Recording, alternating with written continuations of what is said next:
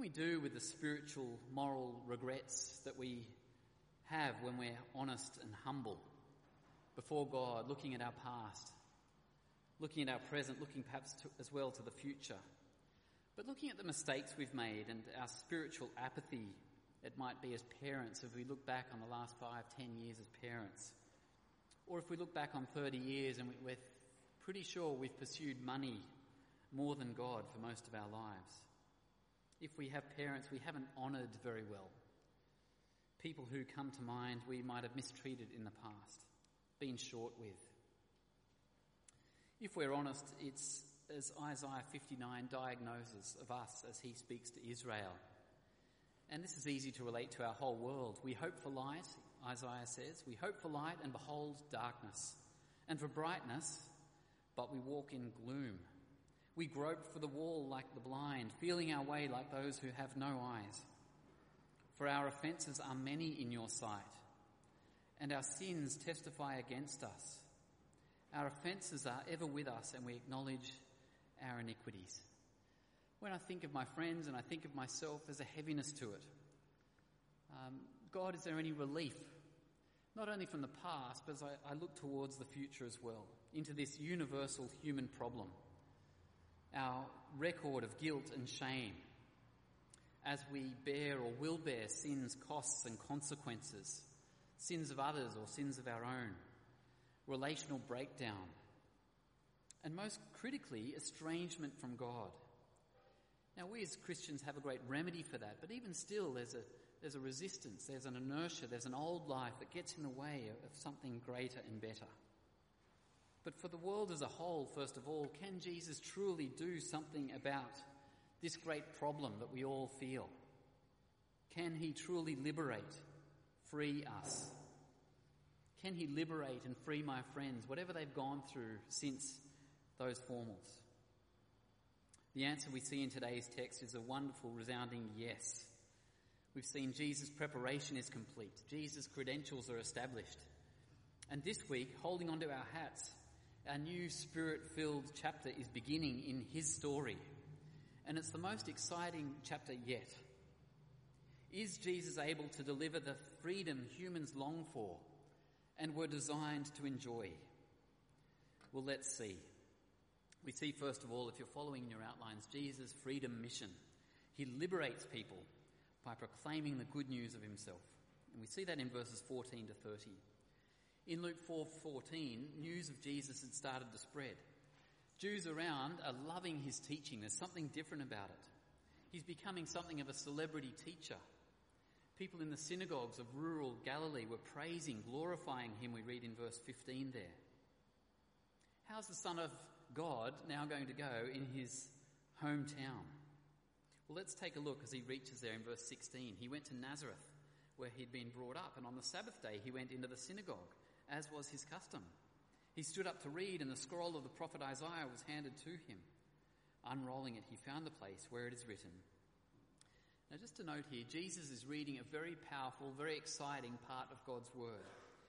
A part that foretells in quite um, wonderful detail what God is going to do when He ultimately fixes this problem that humanity finds ourselves in. And it's going to be through a coming Messiah, a servant, a saviour. Uh, these mysterious figures all rolled, it seems, into one person as we come to Jesus.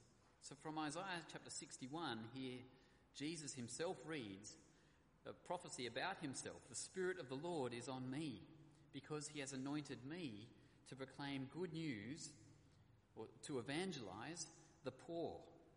He has sent me to proclaim freedom for the prisoners and recovery of sight for the blind, to set the oppressed free, to proclaim the year of the Lord's favour. Then he rolled up the scroll, gave it back to the attendant, and sat down. The eyes of everyone in the synagogue were fastened on him. There's something different about the way he's reading that. And notice this is not a new aid program, something like what a good government, government might do for its citizens.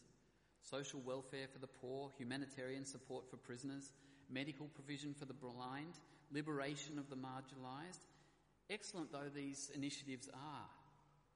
No, these are promises written to Jews who were, because of their rebellion against God, themselves in this poor, sorry state, spiritual prisoners, spiritually blind, spiritually oppressed, similar to the state I was describing at the beginning. Like Australia, sin was ruining Israel from within. Sin was among them, reducing their society. Sin was creating distrust and distance from God. The curses, the spiritual and material consequences God's law warned will follow disobedience, well, now they're heavily upon them. Clouds of worldliness, mists of sin. Israel only ever had tastes of the peace, the shalom that they forever craved. They, like our own world, were usually oppressed. But in Israel's case, their enemies were physical and especially spiritual. Their greatest enemy was never Egypt or Assyria or the Roman Empire. Their greatest enemy was never a foreign king or invaders. Their greatest enemy was spiritual. Their ancient spiritual foe who had ruined the garden. Their struggle is chiefly against the persistent idol worship, their grumbling and disobedience, their ongoing distrust in their faithful Lord's anointed messengers. Pick your prophet, whether it's Hosea or Joel we looked at last year, or Isaiah or John the Baptist. They all call the same thing out. It should be no surprise to all Jews of the day. And that's why John the Baptist starts Israel's healing process.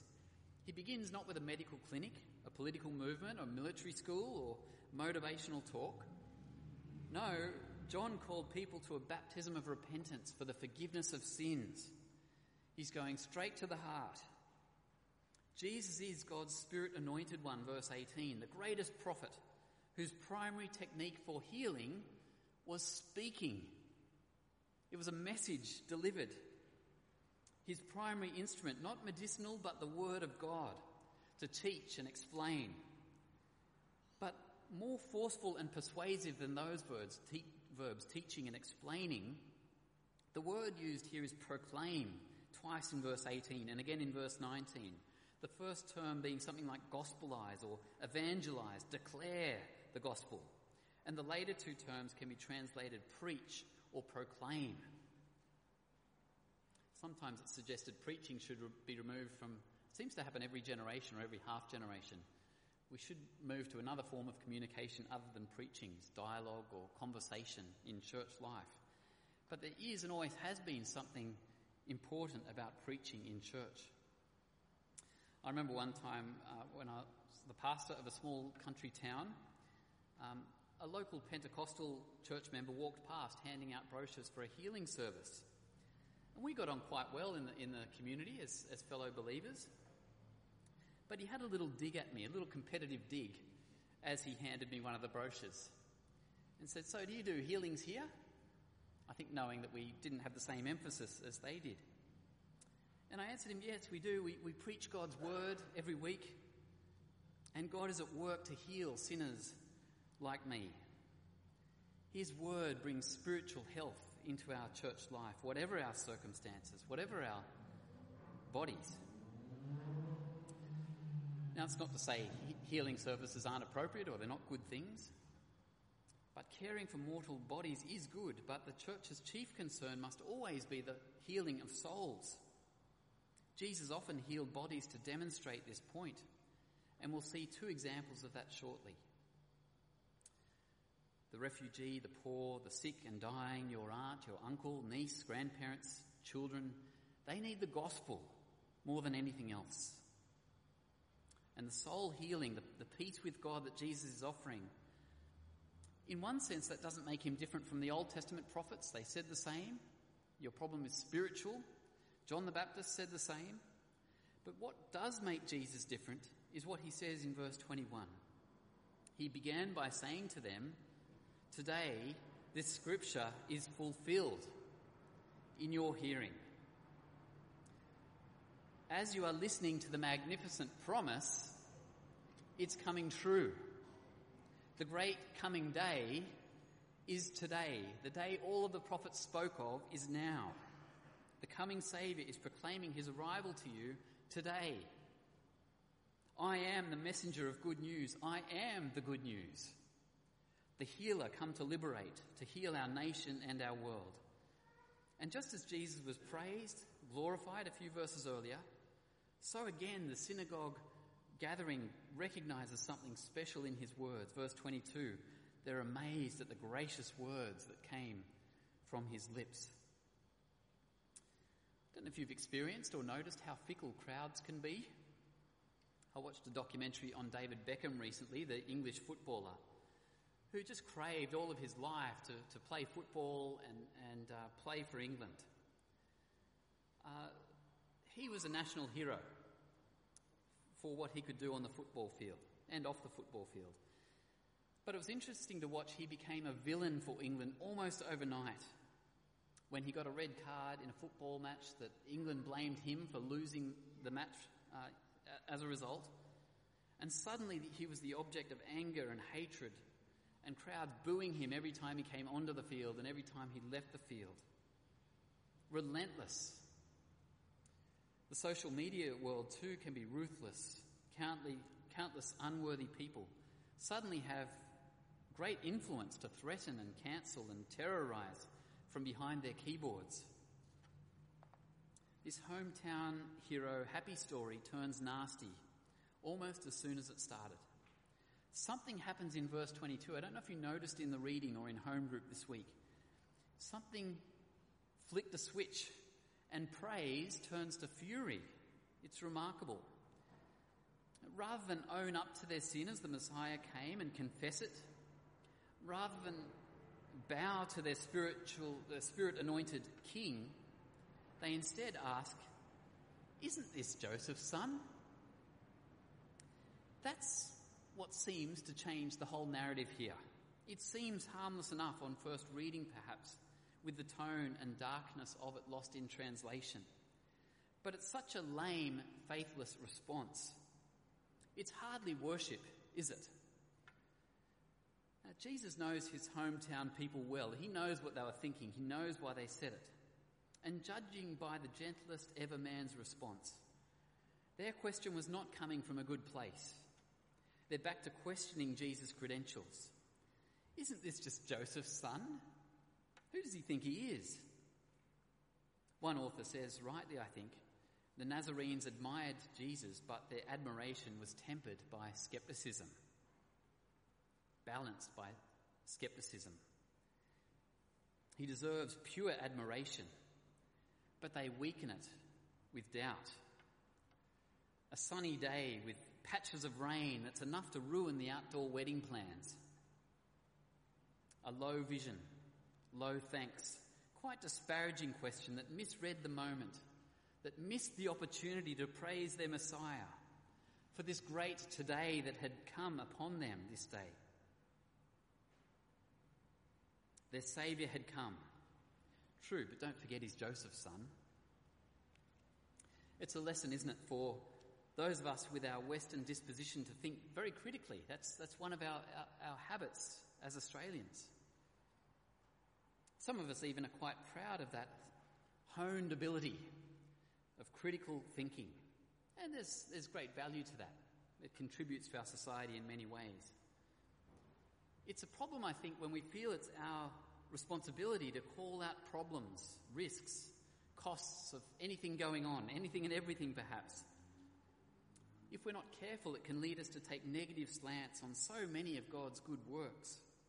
Praise items that we deconstruct, pull apart, cost. What should have been done better noted and perhaps shared with the weary servant who is doing his or her best to carry it out amazing things going on, but we, we find the problem. So much reason to give God thanks, but we find the little issue. Perhaps it's part of being an Aussie to have some of this glass half empty approach to life and spiritual things. But we want to be very careful when applying this tendency to the gracious works of God. Just bringing little spot showers on God's parades how was church? Well, I didn't like the second song. How was Bible study? Well, Mary wasn't there again, and we went 10 minutes over time. How was the youth camp? Expensive, so I'm told. God brought these people into our church family. Yeah, to replace those who left. And now we, I guess we're meant to get to know more people. Lots of kids here at church today. Yeah, did you see one of them at morning tea? We often speak of healthy skepticism, but so often it's not very healthy at all. At Bible college, uh, where I was working, some students just loved learning and loved the Lord and wanted to be well prepared for ministry, and were as a result. Others seemed to somehow deny themselves that process. They missed out, always seemingly interested in what was wrong or suggestions to make things better, and they, they missed the whole gist of what was going on. Isn't this just Joseph's son? Is there really anything special about this guy? We know his roots and they're pretty ordinary. They say he's done special things in other places, but we haven't seen much. So far, just talking. When Jesus the Magnificent says, Today the scriptures are fulfilled in your hearing, they think it's worth responding with the pathetic, Whose son is he again? He's God the Son, you hard hearted fools, is what I would want to say if I was not among them myself. Their rain shower, their question changes the direction of this chapter like a pivot. Their praise switches into attempts at murder when Jesus calls them out for finding a way to doubt God's certain grace to them.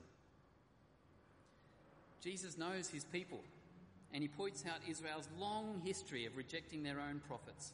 Verse 23 Jesus said to them, Surely you'll quote this proverb to me Physician, heal yourself. You profess, so why don't you produce?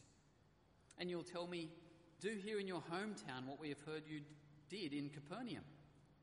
And so they admit they've heard what Jesus has done in Capernaum, remarkable works, but perhaps wanting to put their Lord to the test, as Jesus refused to do earlier in the chapter. Truly, I tell you, he continued, no prophet is accepted in his hometown. You're a fresh illustration of Israel's persisting pattern when blessed to have a prophet. You question and find a way to reject their obvious authority. Little loopholes or little corrections you might want to make that mean you dismiss the whole. See there in verse 25 to 27, Jesus says, Remember your great prophet Elijah? He helped a foreign widow instead of an Israelite widow. And remember Elisha? He held a Syrian leper over all the Israelite lepers. You mustn't presume you are God's favourites while sceptical towards the messengers he sends. What the Jews do next proves Jesus was dead right about them. When Jesus exposes their faithlessness, their self righteousness and proud patriotism make them furious. It must have been, we, we just read over this, but it must have been a pretty distressing scene. I've never seen a, a person driven out physically of a town. But verse 29 we read, they drove him out of the town and took him to the brow of the hill on which the town was built in order to throw him off the cliff. It's serious, isn't it? I've never heard of churches planning, plotting a trip to Katoomba to get rid of their pastoral team. Um, if you hear of such plans, can you just let me know soon? But the time for Israel to murder God's gracious Son hasn't yet arrived, and so God seemingly intervenes, verse 30, and, and Jesus walked right through the crowd and went on his way. A prophet should be tested by his words, not his performance of miracles or whether he fulfills this or that healing request on demand. Jesus was always unworthy of their skepticism, but in his kindness, not because he has to, but in his kindness, Jesus provides two spectacular demonstrations that he truly does and can free people body, and more importantly, our souls. I don't know if you've watched those people who do Rubik's Cubes really quickly. Maybe you're one of them. Um, impressive. You know, two minutes. I, I, can't do it in an hour, um, even with YouTube. 30 seconds, 10 seconds. It would be like coming across the, world Rubik's Cube champion who claims, or you here, can do a Rubik's Cube in under 10 seconds. And you say 10 seconds, that's ridiculous. Fair enough. Think what you like. He walks out, and there's a group of kids outside who recognize him. And he does the cube in the world, his world record of 3.13 seconds. Unbelievable. You think I can't heal? I'll heal. Because emphasis, however, is on the power of Jesus' word, his message, his verbal instructions to heal, we don't so much see but hear Jesus free people in the miracles to come. The healing authority of his word for all who trust in him. That's the benefit of the word. It's conveyable. It, it, it can be heard by us as well as those. So let's see what Jesus does. Let's hear. Demonstration one. Hear Jesus free a demon possessed man with his word. Then he went down to Capernaum, a town in Galilee, and on the Sabbath he taught the people. They were amazed at his teaching because his words had authority. See the emphasis on word here? In the synagogue, we read, there was a, a man possessed by a demon, an impure spirit. He cried at the top of his voice, Not, aren't you the son of Joseph? No. Go away. What do you want with us, Jesus of Nazareth? His humanity acknowledged. But have you come to destroy us? I know who you are, the Holy One of God. Be quiet, Jesus said sternly. Come out of him. Word again. Then the demon threw the man down before them all and came out without injuring him. And see again, not only is the miraculous evidence on display, but it is the mighty word of God that is credited for their freedom. A word that offers us freedom in our day. Your friends and my friends. Verse 36. All the people were amazed and said to each other, what words these are. With authority and power, he gives orders to impure spirits and they come out. And the news about him spread throughout the surrounding area. Demonstration one. And then in demonstration two, there's a broadening of the freedom Jesus brings. Um, not just a spiritual situation, but here Jesus now liberate people from sickness and from demons. His power seems limitless, verses 38 to 44. Jesus offers freedom from fever, verse 39, various illnesses, verse 40, demons again, verse 41. And what's his point? I can truly free people of all kinds of chains. The promised coming kingdom is being offered now. Don't doubt me, but trust in me. And on the other side of this world, where there is death, mourning, crying, pain, I guarantee you freedom from death, mourning, crying, and pain. And that forever. Stick with me, listen to me, trust me. We've seen in recent weeks Jesus' preparation, then his credentials, and now he's proclaiming, proclaiming the best news to address the worst human problems. Verse 43, he makes his mission clear. I must proclaim the good news of the kingdom of God to the other towns also, because that is why I was sent. This kingdom that is without the problems that I'm describing. And he kept on preaching in the synagogues of Judea and perhaps doing miracles on the side. But emphasis here on the word.